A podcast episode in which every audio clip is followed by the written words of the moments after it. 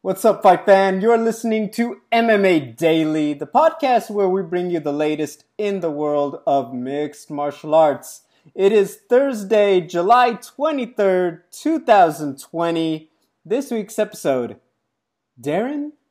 Of course, we'll be talking about the last night on Fight Island this Saturday, the middleweight clash between Robert Whitaker, the former champion, and Darren Till. We will be recapping UFC Fight Island 1 and 2, a new flyweight champion, a new contender in the featherweight division, and of course, we'll talk about the recent changes to next week's fight card, and of course, um, the return of MMA with Bellator coming back tomorrow.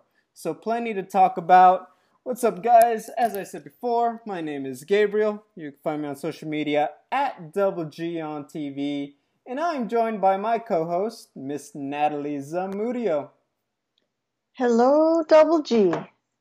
Happy July 23rd, as you said. Happy Thursday, and uh, happy to talk to you, man. Are you ready for what is this? Fight Island 3? Fight Island 3, yes. And ironically, you know what? When you look at the card, honestly, like top to bottom, this is probably the most stacked one outside of 251. And I'd argue that they have a little more pop on the prelims than 251. Obviously, you're not going to beat, uh, you know, the BMF uh, on pay per view, but this is a big card. This has got a lot of vets, a lot of OGs. The way I describe it, it's like a 2010 fight card when the entire main card used to be stacked. You know what I mean? Yeah, yeah. Actually, you're right. You got a lot of uh, I got a lot of good old faces that we haven't seen in a while. Bethe Correia is back. I mean, among others, but yes, she's um, well, yeah, I mean, the names to pick out, yes. I was like, you know, that's a weird one, but yes, you're right. Pannie Kianzad, love her.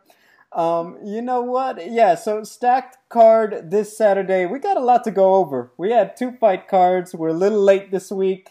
Um, guys, I mean, we could talk all day about coming up, but we gotta, I, I think we need to give everybody their due. Uh, let's get the ball rolling. Uh, UFC Fight Island 1, so four days after Kamaru defends, they're still in Abu Dhabi, and we have this featherweight clash between Calvin Kattar and Dan Ige. Um, very bluntly, Dan Ige, very tough guy. He tried to make a lot happen. I think very bluntly, he did not have an answer for the extra firepower of Calvin Kattar, who was very competent himself. It wasn't like it was just he was throwing power shots and doing it. He was he's a very smart, very competent striker, and everything Dan Ige was doing, he had an answer for, and then some. And then obviously Dan down the stretch was really starting to wear the damage, but I was impressed by Ige's heart. He showed why he's one of the top up and comers at 145. But I also feel like more than anything, this was a great litmus test for Calvin Kattar. He really proved that, you know, I think his time of taking on those middle of the pack guys is officially a little behind him. I think he's ready to show him what he can do against the big familiar names that we all know are dominating the conversation. But what were your thoughts? Yeah, man, that's a beautiful breakdown because that's exactly it as far as the outcome for Calvin Kattar's future, right? What, what it looks like for him and what he's what he proved in that fight. Definitely middle of the pack is is in his rearview mirror. When we previewed this last week, I thought it was going to be. I think we both did. Thought it was going to be like a barn burner. They're going back and forth. What a scrap, based on how these guys performed the last two fights. But no, man, Calvin Calvin Kattar was a little bit lopsided. Calvin Kattar had the edge most of the fight. Dan Ige had some moments there, but but it was Kattar's show, and um, and absolutely what he said before the fight and the you know the promotional material. Everyone's kind of looking over me. They're, they do not see that I'm I'm the next guy here to to fear, and uh, he's right. He's he's well rounded. He's got firepower. He's slick, and and Dan Ige. I wouldn't say it was anything like a knock on him as much as a as a as a pop for Calvin Kattar. Um, but but it was it was a good fight, but it wasn't as exciting as I thought it was going to be. But it was a great moment for Kattar, for Kattar for sure. I agree with you. I think they both showed a lot of good things for themselves, but Calvin Kattar obviously was the one, you know, the big winner, you know, rightfully so in terms of the division. Um, for Calvin, uh, I think if everything holds as we're expecting, with Ortega fighting the zombies, Zabit and Yair, then I think that it's hard to say. It's hard not to put Calvin against Max Holloway. I don't think Max is going up to 155 right now with the way it's set up with Khabib and Justin Gaethje and Conor and maybe Tony Ferguson coming back, uh, Dustin Poirier. I just don't see Max making the jump. And at 145, I feel like I feel like it would be a slight disservice to the other contenders because I think at the end of the day you want Max in the hunt. And I think that if you put him with one of the guys like Zombie or Zabit or someone like that, then you risk burning a future title contender because you want to see guys like Zombie and Zabit take their crack at the belt. So unless one of those guys ends up without a dance partner, I feel like Calvin Kattar versus Max is next. Plus, you got the whole avenge his Hawaiian brethren over there with Dan Ige too for Max. You know, it's a nice matchup, but I don't know. It seems kind of like uh, when's the last time Max Holloway fought someone? I mean, it's not low in the rankings because Calvin's six, but when's the last time he had to do fight someone you know that wasn't even top five? Very interesting, but you know, it's kind of where both of those fighters you know, like you go to the dance, everyone has a partner, and then these guys look across the room, and they're they're the only ones who are left, and, and it, it still makes sense. But uh, it would be a it would be a change for Holloway for sure. But that's kind of what happens when you when you lose when you know when you have a couple of losses in a row, especially championship losses, whether you agree with the decision in the last fight or not. You don't have to start all over again, but you have to do a little bit of a of a little bit of climbing, and that's where Max is right now. So it, it makes sense. I like it. Yeah. And I'd like to point out, you know, for Max, like you said, everyone's. It's not even just like rumored. I mean, for all intents and purposes, Zabit versus Yair, if I'm not mistaken, is a done deal. They just don't have the cool UFC graphic up yet on their Twitter. And um, I will say this: the Ortega zombie thing could throw a wrench in those works, but at the end of the day, I just feel like, hey, you know, in terms of Max, let's say he beats Calvin suddenly he's in prime position if one of the aforementioned guys takes out Volkanovski at the top and we have a new champ. So I think that that's just um it just fits like you said with the dance partners. But yeah, I, I think it makes sense. And stylistically, I think it um it's a good test for Max too. It's like, hey, this is exactly the kind of guy you got to prove that you are still ahead of if you're going to get your belt back. So, I think the storylines just work all together. Although, uh, what about Triple C throwing down the gauntlet for Volkanovski. Do you think that's actually going to happen? I would rather see Triple C guest star on the next episode of Property Brothers. Oh, I don't. I have zero. I know some people are getting excited, and the, some big names tweet about it. I have zero interest in seeing that fight. I think that Triple C is doing everything he can to secure a payday that does not exist anywhere else. It is not because he thinks he's some great featherweight. Honest to goodness. Yeah, you know, when I saw that, I was like, I think I should be more excited, but mostly I'm just like, what? you know, uh, here's the thing about Cejudo. He's accomplished so much, but he, let's be honest, it's kind of like he's Jon Jones without the long resume. He's accomplished so much, but at this point at Bantamweight, it's just about somebody knocking him off the top. There's no beating Cody Garbrandt, beating Petr Yan, you know, Aljo, that's not going to really make him a big pay per view star at this point. I think that if you didn't get excited for him versus Dominick or whoever, you're not going to be more excited against one of the other guys I just named. And that's not a knock on him. That's just, I think, where he's at. You know, and, you know, like I've said before, some people get that heat. Some people, they're just cooking with the, uh, what is it, the lighter fluid other guys, they kind of just sit with charcoal, and I think that's where he is in terms of generating pay per view revenue. He kicks yeah. butt. He's probably the best lighter weight fighter out of all of them that have belts right now, but that's just neither here nor there. Indeed. Uh, let's talk. Uh, so, all right, that was night one. Night two on Saturday, which, by the way, that was a fun card. I mean, when that main card just got rolling, and it seemed like it was we were just having fun the entire night. But it ended, um, I'll, I'll say it, a little tragically so for Joseph Benavidez in context of that quiet uh, fight the Flash Forum uh, um, on the island. Deiveson Figueiredo, Joseph Benavidez two. Um, Natalie, I want to give credit where it's due. Um, similar to the first fight, Joseph kind of had all the marv, all the dice kind of rolled his way. He got the high numbers. Um, Figueiredo was the one who arrived late to Fight Island. Figueiredo was the one who was still in quarantine for a while while Max was free. Um, I feel like there was a bit of a, you know, there's a bit of that sentiment for Benavidez and everything else, I think, as it wound down. But man, Figueiredo probably had, outside of a quick knockout, probably the most dominant victory to win a title in recent years that I can remember. It just several knockdowns. He left Benavidez bloody and all of it and put him not just tap didn't tap him out, put him to sleep all within the 5 minute mark. Absolutely just a brutal dominating performance for Figueiredo. He was just all systems go. Nothing else to add. Yeah, man, he bulldozed him. It was hard to watch. Um, Figueiredo, uh, yeah, I think three or four knockdowns or three or four submission attempts. I can't remember which of those is three and which is four. I will say this for Benavidez though, he was fighting for his life in there. I mean, the way he was, you know, there was nothing to defend at that point. Those those submission attempts, those choke attempts were in deep. They were in. Anybody else, it's over. Oh yeah. But he used all his strength, like literally, that he had left, and for to save himself, his, to save his life, to pull those his arm off, Figueiredo's arm off of his neck. He did it three times.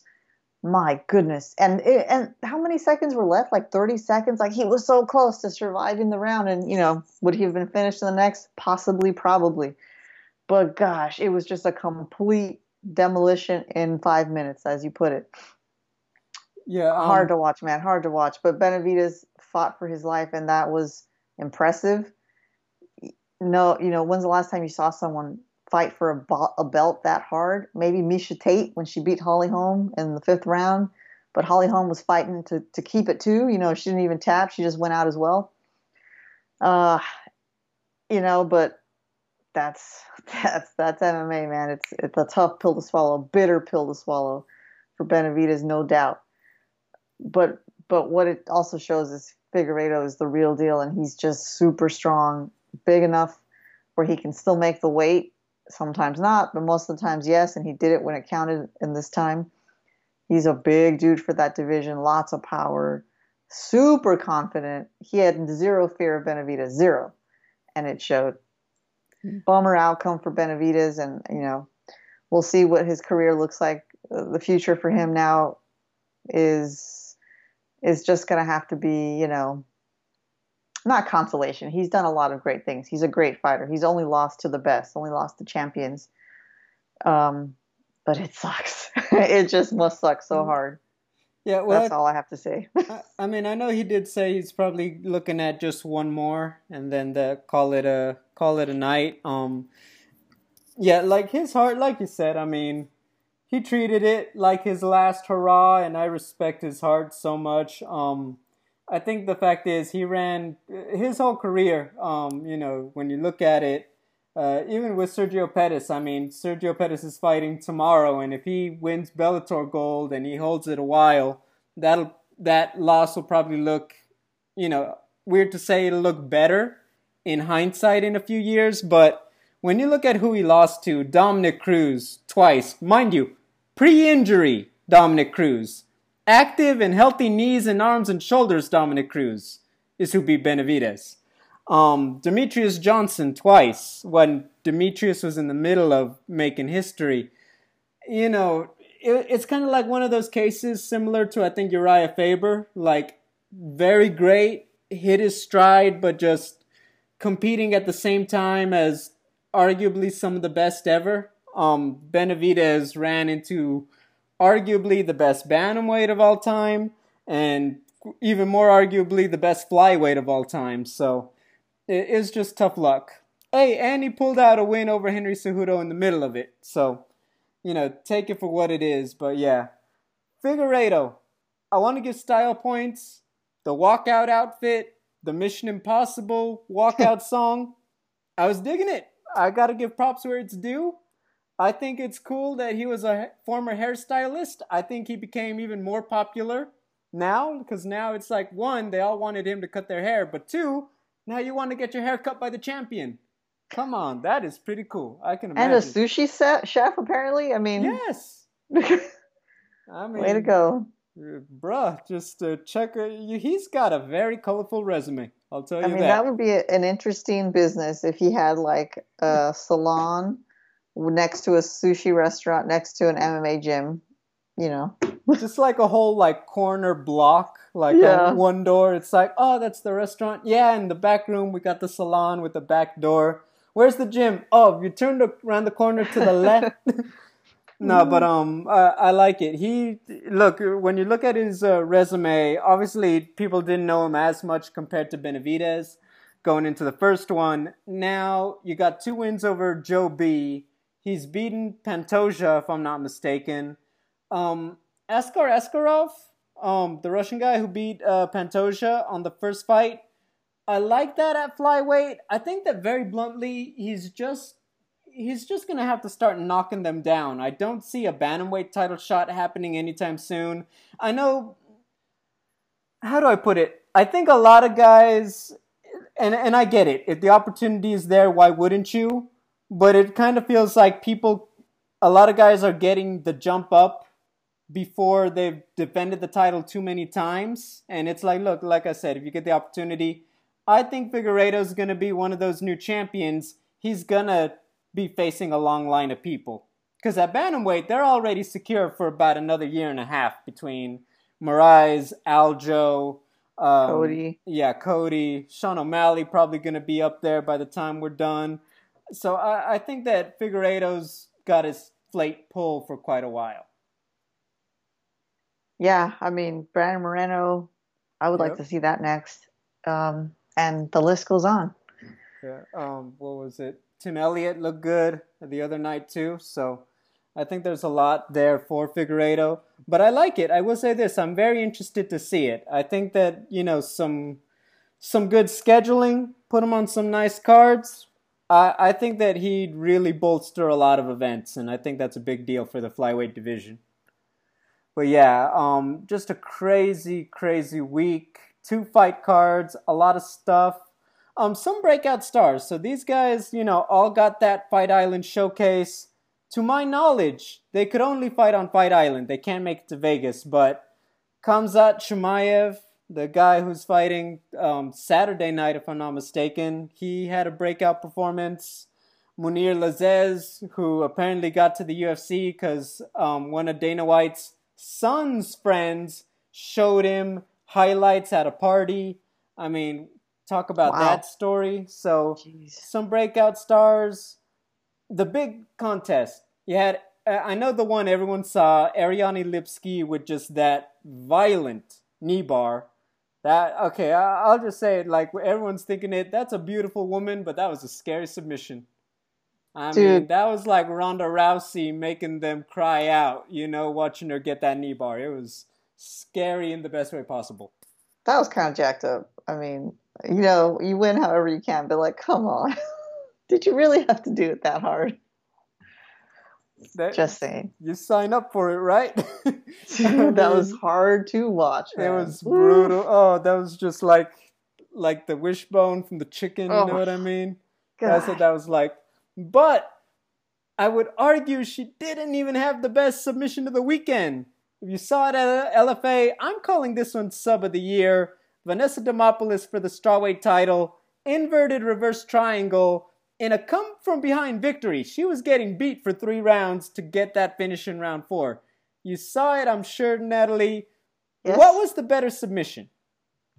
Honestly, as cool as Vanessa Demopoulos, if I pronounced that correctly, yep. as that submission was, just for just for pure meanness, I gotta go with Lipski, man. That was just a mean. submission. that was mean, man. That was mean. She's just like, I'm gonna break your knee. I'm gonna make you scream, guttural, guttural scream. So for me, it's Lipski, but but the other one was cool. I mean, when I saw it, I, I had to ask you what what is it. I I'd never seen anything like that. It was crazy, and and to be able to, to have the the you know the the patience of mind to to pull that off when you're losing, to to see the opportunity to stick with it. That's very impressive for uh, for Demopoulos for sure.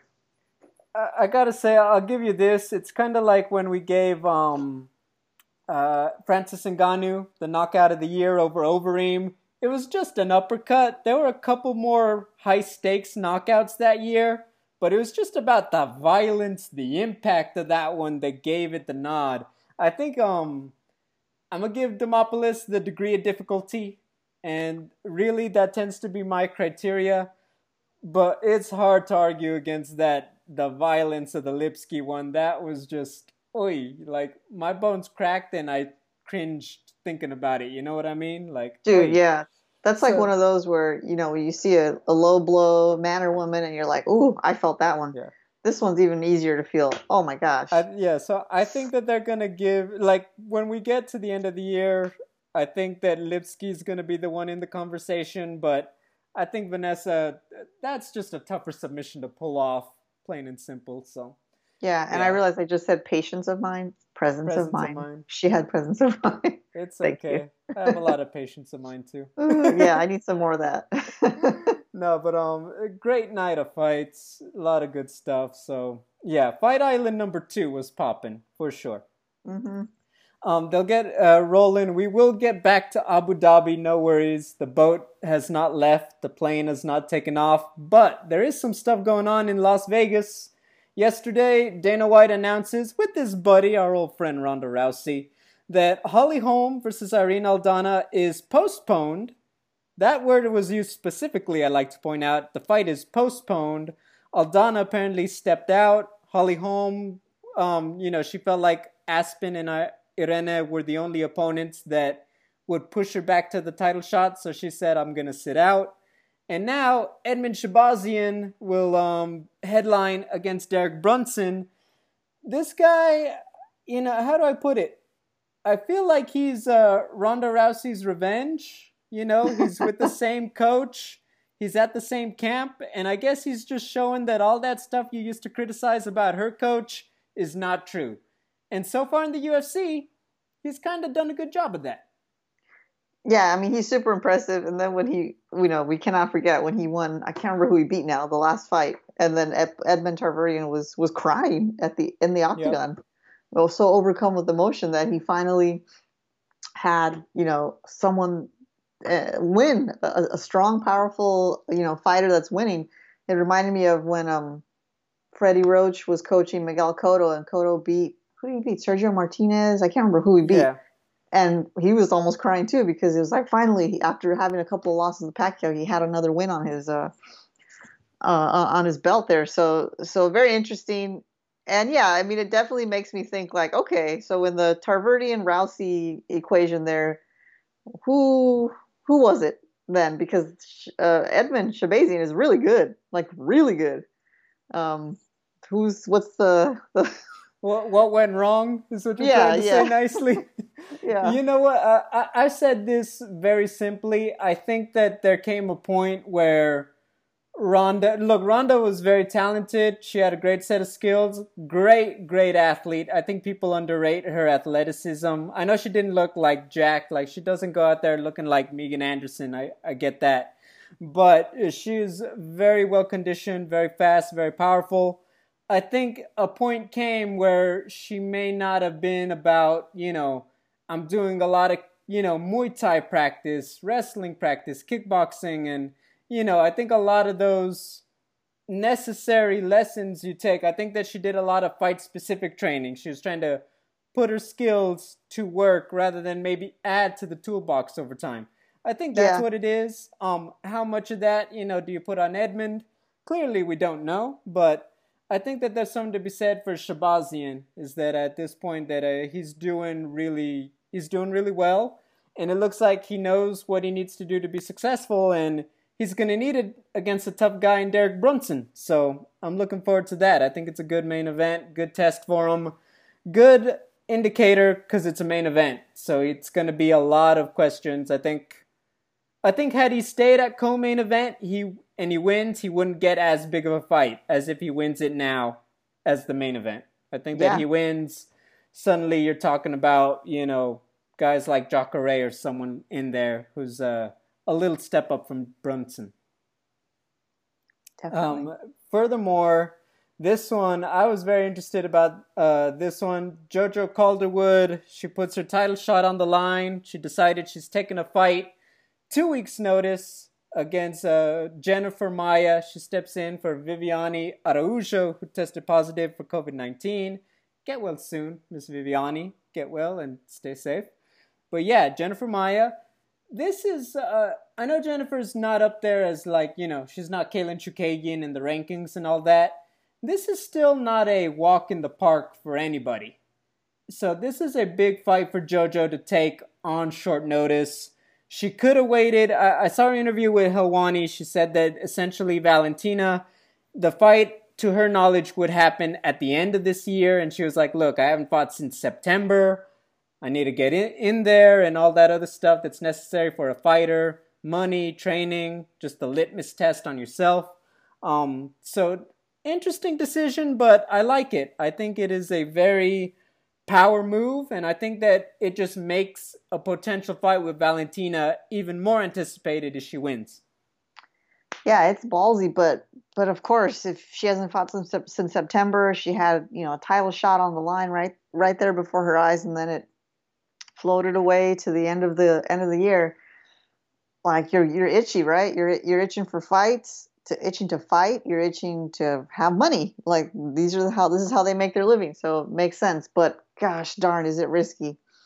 Um, but I do like the you know two weeks notice kind of thing. We're seeing that a lot during this period of of of 2020 with the coronavirus changing everything, and lots of fighters are doing you know one card after another, short notice fights because if you're willing and you need the cash or you're just willing to fight and the opportunity is there because you know there aren't as many fighters able to to to step in then do it so i like it I like it from just like a fighter's perspective. Like, yeah, man, let's go. Two weeks notice, but it makes me nervous for her title shot. I'm curious. Did she say anything in the interview about her title shot being guaranteed, regardless, win or lose? I think it was like her understanding is yeah. Hmm. So. Uh, okay. I mean, I'm assuming, I mean, I mean, you're just straight win. up, like, like straight up, she wins. Like, how is it gonna go away? She did also mention like she's watching um like the other girls fight and it's like yeah you know it is a little a little weird to see this happening you know what i mean? Yeah sorry i should have said win or lose. So lose right? Obviously if she wins it, it doesn't change anything. I will say this. Let's say she were to lose um would you i guess how would you feel about cynthia calvillo jumping in there in december? You know what i mean Oh, that's a tough fight for Cynthia. I mean, look, Shevchenko's a tough fight for anybody. I, I really so. thought you were about to say that's a tough fight for Valentina, and I was like, I'm gonna need you to no, explain. Nah, there is uh, no tough fight for Valentina. Um, not say, at 125. Like I, not, like not I, yet. Like I know that Jessica is a one tough uh, customer, but I don't know if I was as inspired by the Calvillo fight. You know? Yeah, exactly, exactly. So uh, there's there's Val- this Valentina's in an interesting position. The 125 division is probably the least dangerous of all the divisions in the UFC right now, and she's probably one of the most dangerous, most skilled fighters in the UFC, regardless of weight class and, and all that. So, um, not to say it's, it's easy pickings for her. Every fight is a challenge, and you never know. And she prepares herself that way.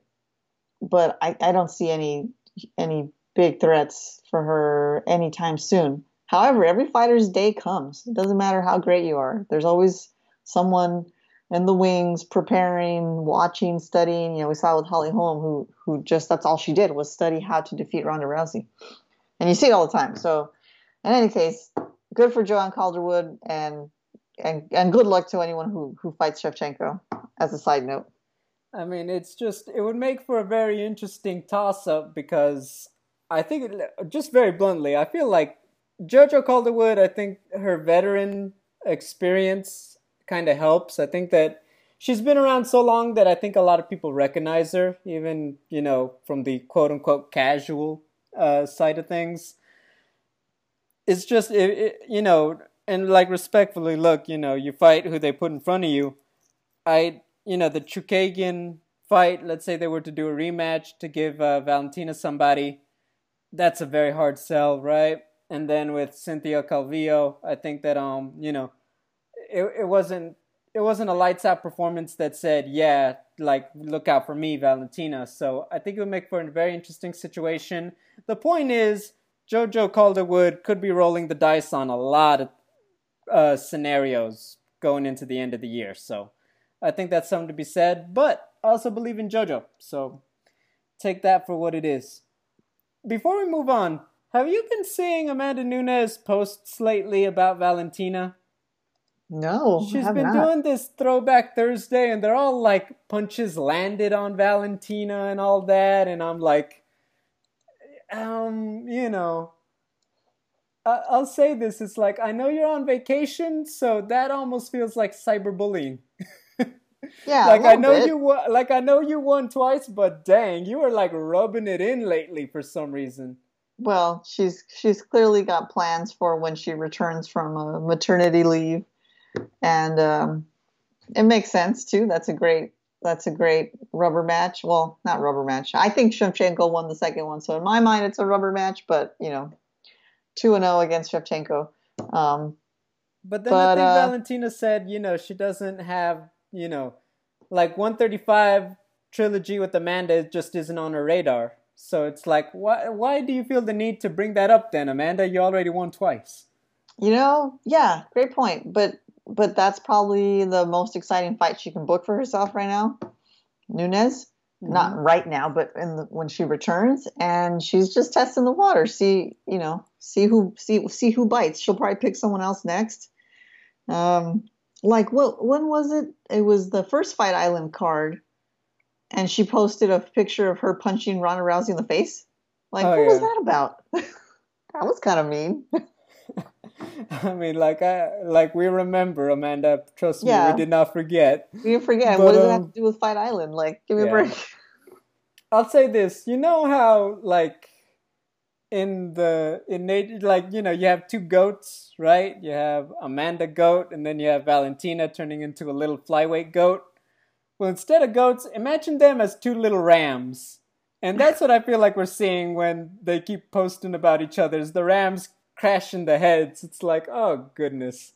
That's the visual I get when I see Amanda and Valentina, you know, talking about each other. It's the two rams crashing heads. Yeah. Because we could have two little, two little goats, you know? but yeah, it's just like, hey, I don't, I don't know what's going on. I know you're trying to tell me something. I just don't know if that's the right message. Yeah, but yeah. Um, further note, uh, let's talk about a little bit of the, I guess, the happenings in MMA. So, like we've brought up, um, Sergio Pettis and Ricky Bandejas, they will welcome Bellator back tomorrow. I believe in about two weeks. Yes, two weeks. They have the rematch, Michael Chandler, Benson Henderson 2. Um, there's a lot of speculation. You know, obviously, all, a lot of people are kind of like, uh, they're kind of like leaving hints, like, oh, fight camp, expecting the call, and you know, you got guys like Cyborg and Archuleta. Not saying yeah, Cyborg's yeah. a guy, but you know what I mean. All the Bellator people mm-hmm. are kind of trying to wink, wink, you nudge, nudge. Hey, I'll be fighting soon. Um, that is great news. I like that they're moving along. I will say this: uh, when I saw in okay, there were a lot of fights we were looking forward to, right? Lima versus Mousasi, the featherweight Grand Prix, Pitbull, Ryan Bader. I was a little um, surprised. What's the big fight back? Sergio Pettis, Ricky Bandejas. I was like, uh, mm, I mean, that is still a good fight, yeah, but you know, it wasn't the biggest names. But I'd point out that would probably be a main event on the regular Bellator schedule anyway. So I do think that this is a indicator of long-term planning. Does that make sense?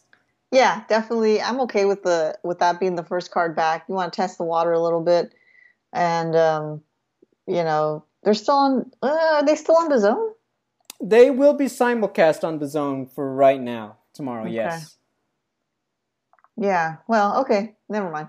Um, but yeah, I'm okay with that. They're actually, you know, Bandejas is really, really exciting. Let's see how Pettis looks. He's probably a lot happier. And um, you know, Bellator has has to um you know, I guess I'm I'm I haven't like the UFC when they were preparing to start their fights again. I was really in on what they were doing and everything, but I haven't been following Bellator, so I don't know how much of a struggle it's been, how much of a you know bubble they're making um, for for their fighters and stuff, and and are they going to do like a multiple back to back events at Mohegan Mohegan Sun? I mean, oh yeah, yeah, they will. Yeah. The impression I'm getting is they're trying to get like a roughly every other week, every three weeks fight um, through at least the summer. So I'm assuming going through September, that's where they're at. Uh, Scott Coker talking about the fight sphere. I think he said that because you know you don't want to be like the last one to the party with your bubble. Right, right. The sense? NBA but, bubble, the fight Yeah, the fight, the fight island. Orb. Yes. So I, I do like the phrase though. I think if we heard it first, we'd be feeling a lot better about it. But yeah, the fight sphere um, at Mohegan Sun. They, they tried the California studio thing and they said that quite bluntly, those studios are all getting going to be used because all the TV shows are trying to come back at this time also. So ah. that makes sense. Yeah, uh, I thought they were going to do something Viacom. That's what I had last heard. Yeah. I mean, I, I, will say this: they have the advantage that a lot of their stars are stateside, but then at the same time, a couple really big ones are not. So Gegard Mousasi and, to my knowledge, Patricio Pitbull, two biggest ones that are obviously, you know, I don't know about uh, from Brazil to United States seems to be a challenge. That's why we had so many Brazilians over the last few weeks, right? So that's a challenge for Pitbull, which is a big deal, a double champ out. Same thing for Mousasi. He's kind of going to be part of some big fights, right? So, I don't know. That's a very big conundrum, and I'm sure they're doing this with that in mind. It's like, look, you know, let's see by September if we can get Gegard in, and then Douglas Lima's in uh, Florida, if I'm not mistaken. So, I think all of that is just remains to be seen. Yeah. All right. Um, other positive news, you know, California, you know, other states saying we can't, we will approve combat sports like boxing, no fans. Everywhere has to now have a bubble. I found that very interesting that they spelled it out in black and white. You must have a quote unquote bubble, a quarantine zone. So essentially, what they're saying is your venue must be secure and your hotel must be secure, and you got to test everybody. So essentially, you don't need to have the Ritz Carlton, but you do have to have two zones completely set up that are for sure COVID free if you're going to do this. So take that for what you will. That is a positive sign, especially as we worry about it. Um, I want to talk about PFL last, uh, but let me ask you this: Vegas, everything seems up in the air because yes, you know, like I know we're in California some businesses are closing. Some people you hear about going back to phase one. Some people feel like they never made it out of phase one. I get it. It's a very ever changing situation.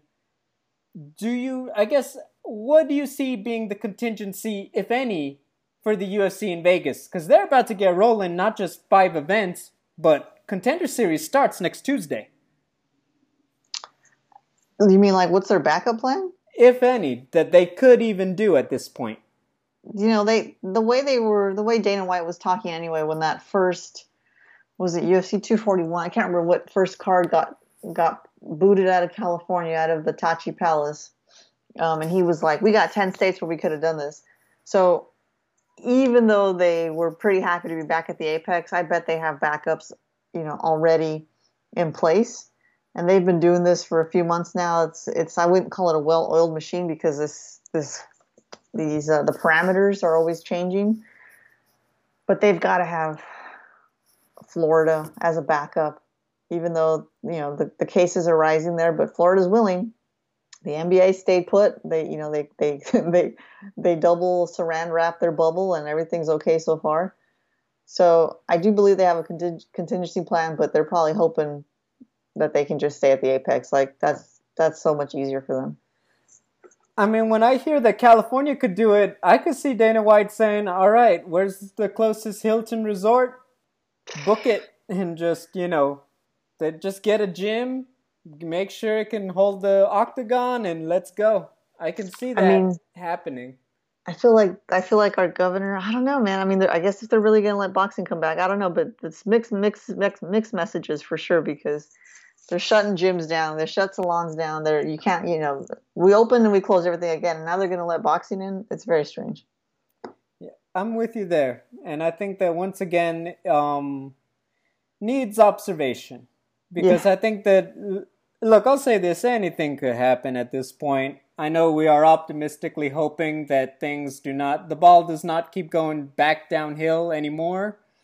But very bluntly, I mean, the way the news carries on, sometimes you feel like, yep, we're officially back to essential only. If it's not getting medicine and groceries, stay home, and that's very concerning. So everything's on the table, and while I hope there are fights, I'm also aware that these are crazy times. And we could all just be chilling on a beach in Abu Dhabi, the octagon, you know, drinking a Mai Tai that I set on my nice UFC belt. I'm sorry, I'm getting distracted. um, last but not least, uh, PFL. They kind of doubled down and said, I know everything's coming back, but with the season format, we're just not going to do events. Uh, the CEO, um, they changed them, and there haven't been too many PFLs since then, so I forget his name. But um, yeah, essentially he says like we would entertain champ versus champ fights with another promotion, which um yeah, I raised a big eyebrow when he said that's what he's willing to do. But essentially said PFL uh the door is closed. Spring 2021 period. I immediately thought of the Lance Palmers and Kayla Harrisons that very simply you know, these are this is a whole year plus off of these guys and girls' careers. What are your thoughts? Yeah, that's that's a tough pill to swallow if I'm a PFL fighter because you see the UFC's already been doing it for two months. Okay, PFL's not doesn't have the resources the UFC does. Okay, but now Bellator's back, one's back, LFA's back. This reason of you know the season format, and that's why we're not going to have one-off fights. Doesn't make sense though at all. Like you have to keep your brand alive. You have to keep your fighters paid. Like whatever they're able to pay, the ones that they didn't release, is not is not close to what they would have been making if they were fighting. And like it just doesn't. I just don't understand what the real reason is. There's there's something deeper, right? Are they just out of money? Like there's a bigger reason than just oh it doesn't make sense. So we're not getting the full story, of course. why would we? But um, I think it's it's disappointing, and I feel bad for Kayla Harrison. How how tied are they? How stuck are they in those contracts? Can they go look somewhere else? Can they get like a, like in the old studio system in Hollywood where you could loan out a fighter or a star, I should say, to a different studio? Excuse me. Maybe the PFL will be willing to do that instead of their champion versus champion uh, scenario because that's pretty unlikely at this point. Um, but they got to let Kayla Harrison, Lance Palmer, they got to let them fight and um, do something, man. Do something. Get creative. I don't know. Uh, on the PFL side, to be the two, you know, on the shoulder, the whole point is that you go into the tournament fresh, right? So uh, for example, Kayla Harrison goes in undefeated, millionaire, etc., etc., won the tournament. Same for Lance, same for uh, Ray Cooper III, all their guys, Natan Schulte, all of that. Okay, uh, let's you put all these men and women in fights. Let's say they don't all win. You now have a storyline going into what would be season three of you know, okay, well these guys now aren't their records maybe aren't as shiny going into the next one, right? I would argue now that, okay, I, I, get that, and I'm sure from a financial perspective, it is very difficult for PFL right now. You know, like, I think out of the major ones, outside of LFA, I want to take a guess that PFL has the smallest roster, you know, so to speak. And mind you, like LFA, maybe LFA is slightly smaller just because there's such a a large turnover to the other bigger ones, but I feel like PFL their stable is not as deep already, so you know it, it's just logistically a little bit harder. to do the weight class thing. But then, furthermore, I think that financially, it's like, look, they have a smaller roster. Probably a bit of it is budget. And then, if you're talking about budget, we've kind of already seen testing is not, uh, you know, chump change. It's really, you know, you got to really go all in. My big thing about it is that on the athlete side, you talk about Kayla and Lance and guys who are probably on that necessary fights per year. I would gamble that they are weighing the option of, hey, can I afford to fight this? Because PFL is certainly not going to let these guys and girls go for nothing, right? And mm-hmm. then be like, oh, you could come back, but then if you lose, I still got to pay you this much money. They have a business to run too, certainly. But I think that a lot of the athletes, they're now in the position they're going to have to weigh it and say, hey, is it worth it for me to fight this and at the point of okay, if I get to the other side, it's not just did I get fights. Am I is it worth it for me financially long term? Like let's say I don't want to keep using Kayla because I feel like now I'm putting words in her mouth, but fighter A, okay, I'm out of my contract. Okay, I probably had to fight them in a bit of legal battle first. Like even if you have a slam dunk, you still got to pay for the lawyer, right? Mm-hmm. Then okay, let's say I sign with Bellator is Bellator going to offer me the same deal? I know a million dollars isn't on the table immediately, but is it even going to add up? Or then is my point of, oh, am I doing all this just to fight once or twice somewhere else and then come back to PFL? There's so many moving parts there that make it difficult, but certainly every fighter wants to fight. And the one thing you can't get back, you, you know, they're giving them a stipend. You can't get back years of your career. You can't get back the months where you were at the top of your game. And, you know, the clock is always ticking, right? And that's why fighters are all about getting the biggest fights that they can while they can. For that reason. So, my point is, it's a very stressful situation, but I think that that's what the fighters are weighing. And then finally, for PFL, you got to understand how do you look to free agents and signing new people when you're doing this? Because let's say there's somebody who is considering PFL if you know they're not holding fights, is that suddenly as nice as it sounded a year ago? That's a real question. Yeah, there's no way they're signing anyone now. I mean, they they probably can't even afford to pay their scouts or whoever, you know, they had in the position to be looking for fighters or just having managers, you know, feed them fighters. That's that's not happening. So how what's their roster going to look like when they do finally come back? Um, are they going to have to scramble to fight to find people? Can they will they be able to afford to put on a full season in 2021? Is it going to be? I mean, who knows? There's there's so many questions to ask because what seemed like an awesome idea during normal times is proving challenging during these strange COVID times. The the the the, the uh, concept of you know a season of MMA. I want to give one final note on PFL, just my own two cents. And look, this is me not with my money on the line, but if you ask me, when I look at a big picture, I feel like the, if there was one big knock on the entire PFL season two, it's that people weren't really invested in the storylines as much the second time around. It felt like a rerun, you know, so to speak. And that's never what you want for season two out of any TV show, right? Right. So I feel like, no offense, but do a one off, and if Kayla Harrison loses, if Cooper the third, if Rory MacDonald lose, so what? Put on the tournament, let the storyline be the redemption. It's not gonna feel much shinier get you know, putting those guys in, you know, with on the current trajectory they're on, in my opinion. So I would just say that is that big picture I feel like I feel like it could still happen. I feel like there could be. I mean, it's July. Let's say they look at a November December thing, and they're just gonna do like a holiday showcase for the PFL.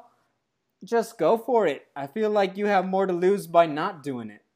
Yeah, the brand gets forgotten, and I forgot about Rory MacDonald. Speaking of forgetting, um, so what's he doing? Jeez, I hope they gave him some. I don't well, know, like a signing narr- bonus or he's something. He's narrating his new series on PFL YouTube and ESPN Plus, I think. Oh, okay. Yeah. Well, that's great. Watch it. It's back. very good stories.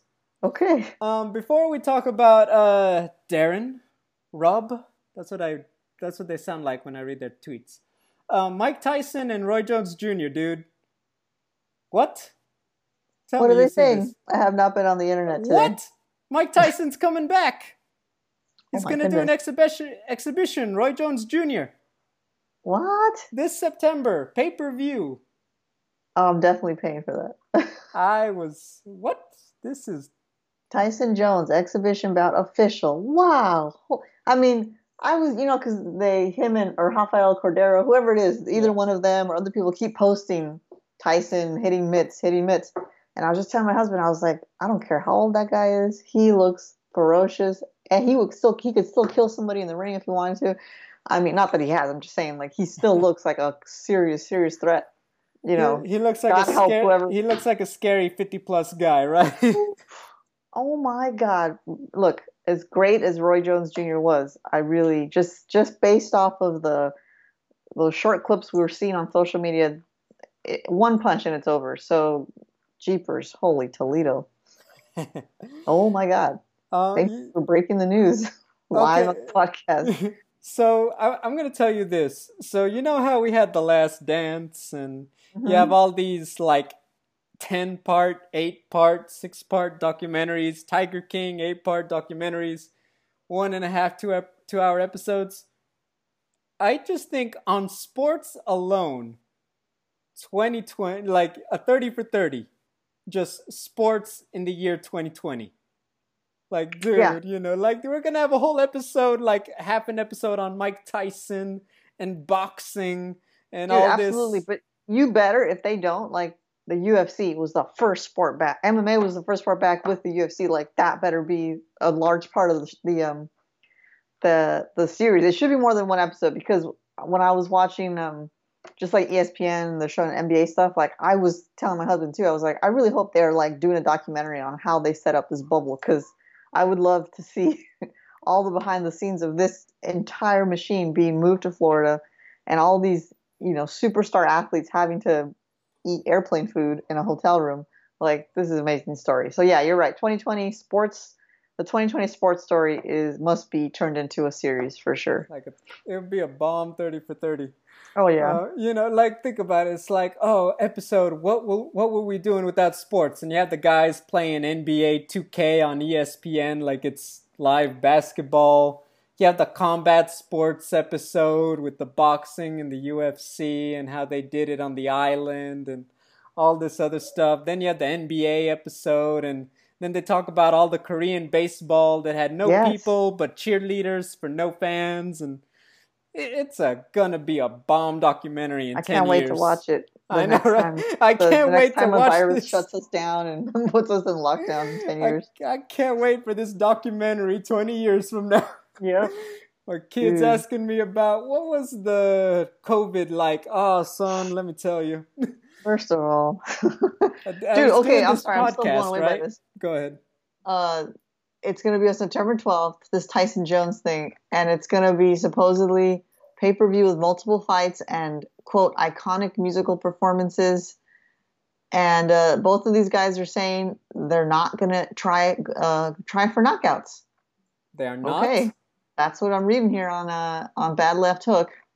I'll just say this: they need to take ten dollars off the pay per view right now. Why would you say, say that up front? For real, you need a lie, Tyson. Come on. Jesus Christ. Um. Oh, real still. quick. Hey, I'm still doing my thirty for thirty, the boxing episode. How in February ish, he had Deontay Wilder, Tyson Fury, and it was popping with so many fans and all the stuff and then the third match months later, nobody's there, and it's like the tale of two fights, and it's like, dude, it's gonna be bomb. Anyway, Natalie, we're coming up on our time. We need to talk about yes, Darren yes. and Rob. Okay, back to Abu Dhabi, back on our boat. Crack open the coconuts, sit back. You have a middleweight clash. The former champion taking on the guy who shocked Kelvin Gastelum in New York last year. Uh, this fight, I think the biggest thing about it is the speed of Whittaker. I think that Darren, he's very powerful. He's not a slow guy by any means, but I think the fact is, at welterweight, he had such a power advantage. He's just not a get on the bike and be a high volume guy, especially not compared to Rob and what he's able to do. I think that for Darren, the key to the fight is similar to the Kelvin fight physicality. Chop away with some kicks, make him fight off the back foot, just kind of step forward, make it a little ugly. Make Rob have to brawl with him, make him feel like he cannot string his combinations together. I think that's going to be the real key for Darren, but I think at Whittaker, you know, keeps him at the end of the punches, just really gets a good pace going. I think that he has all the weapons to really just outwork Till. So I think that's going to be the key to the fight. What are your thoughts? I am looking at Darren Till and I and his footwork. He has actually pretty good footwork.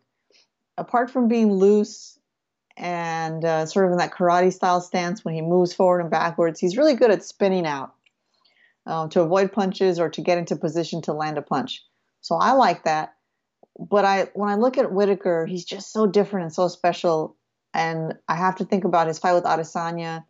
You know, there was more to it than just styles make fights and Adesanya being the better fighter. Like, there, it was a, a deeper problem for Whittaker. I think he sort of spoke about it, being a little burned out and all that.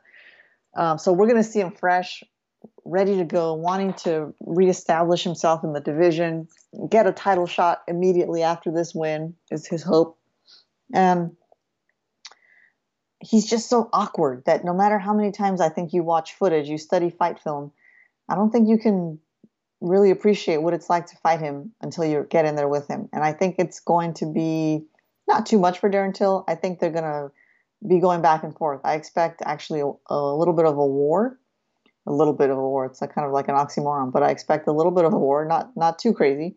Um, They'll exchange think, a few times, but there'll be no blood. More than a few times for sure. But I don't see anybody knocking anybody out. I think it's just going to be a, a, bloody, a bloody. Let's say a little bit of a war. We call it a battle, right? So it's going to be a bloody battle. Okay. And uh, I think it's going to be Darren Till's footwork versus uh, Robert Whittaker's awkwardness. I think the awkwardness is going to win. I don't see, like I said, a knockout. I don't see a TKO. I don't see any kind of finish. I think it's going to go to decision, and I think Robert Whittaker is going to get the nod. I'm with you there. I think that um, when I look at the fight, I think that the tools just work so much better for Rob, and um, I think his level of consistency. Um, I think that that's something. Is that I think that coming off the last fight, I feel like there's this idea that maybe Whittaker's lost a step. Maybe he's a little, the chin is a little worn down, XYZ, right? I just don't think that that's the case. I feel like the time off, I feel like his, he's, I just feel like he's to come back dialed in. So yeah, I'm to go Robert Whittaker. unanimous decision. Right. I don't know. I, I, just I, am trying to think about like uh Darren Till. Like, do I see him getting the break? Do I see him getting it back? You know, like, can I see him overcoming it? I don't know. It, it's tough, but I just believe in Rob by a mile for sure. Yeah, I'm with you on that. I uh as good as Darren Till is, and as as mm, better suited health wise as he is at the, you know this weight class, I think Whittaker's still he's still the man, and he's going to show it on Saturday. Well, there we have it, Fight Island. It's going to be a fun card. At least the main card. It, like I said, it's a lot of. It's kind of like the Legends card, right? So you have Gus coming back against Werdum. Yeah, that's exciting. Shogun versus Nog. That's another good one. Then you got Rob and Darren. Then you have Carla Esparza on the undercard. It's just a lot of good stuff. So, yeah, that main card, like late prelims on, it's going to be epic. By the way, Natalie, 15 fight card. They are, that is a long night in Abu Dhabi. Yeah, why is that? One, two, three, four, five, six, seven on the main card. Yeesh. Like why? I don't, like I don't want to. I know they're in technically the Middle East, and I don't want to be the one to make such a cliche reference, but that's gonna feel like a thousand and one nights if you're going start to finish. Dude, you know, you're gonna need a lot of pizza. Say that. For sure. Okay. yeah, but no. So, um, guys, that is it for our show. Uh, next week, like we said, um, we come back to the U- U.S. of A. Well, they do. We were always here, but um, Edmen Shahbazyan, Derek Brunson. Uh, Natalie, I know you had something you wanted to tell the listeners of MMA Daily. Um, I'll give you the floor as we close out the show. Yes, quick announcement.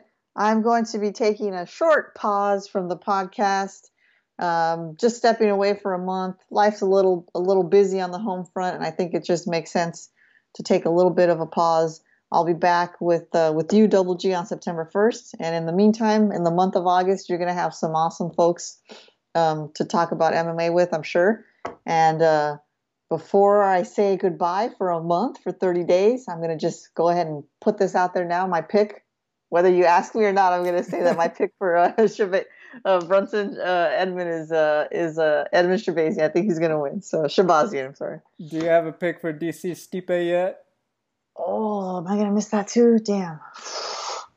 Dude, it's gonna. I'm gonna go with my heart. My heart is DC, and I think I think it's gonna be a slow and steady. I think he's gonna win by decision. Just use his wrestling. All right. Well, we will see. I'll tell. I would give you my pick, but then I would lose your listen next week. Yes, of so. course. Yeah. So, so, so of course, you, know, you, you, want to know what? No, you listen to the show like everybody else. yeah, of course. Okay, there you go. Tune no, in next week. there you go. But yeah, guys, uh, Natalie, we're good. I look forward to it. Take care of what you have to, and you know, we're we're not falling apart, people. We we text. We're, we're you know, I will hear from Natalie Trust me. She will tell me all about Joe and COVID and how we're reacting to the NBA bubble over UFC. But yeah, that's guys, exactly, like I said, that's exactly what my text messages are like. yeah, I know, buddy. I know. Guys, have a great one next week. I'll be back. No worries. Until then, take care.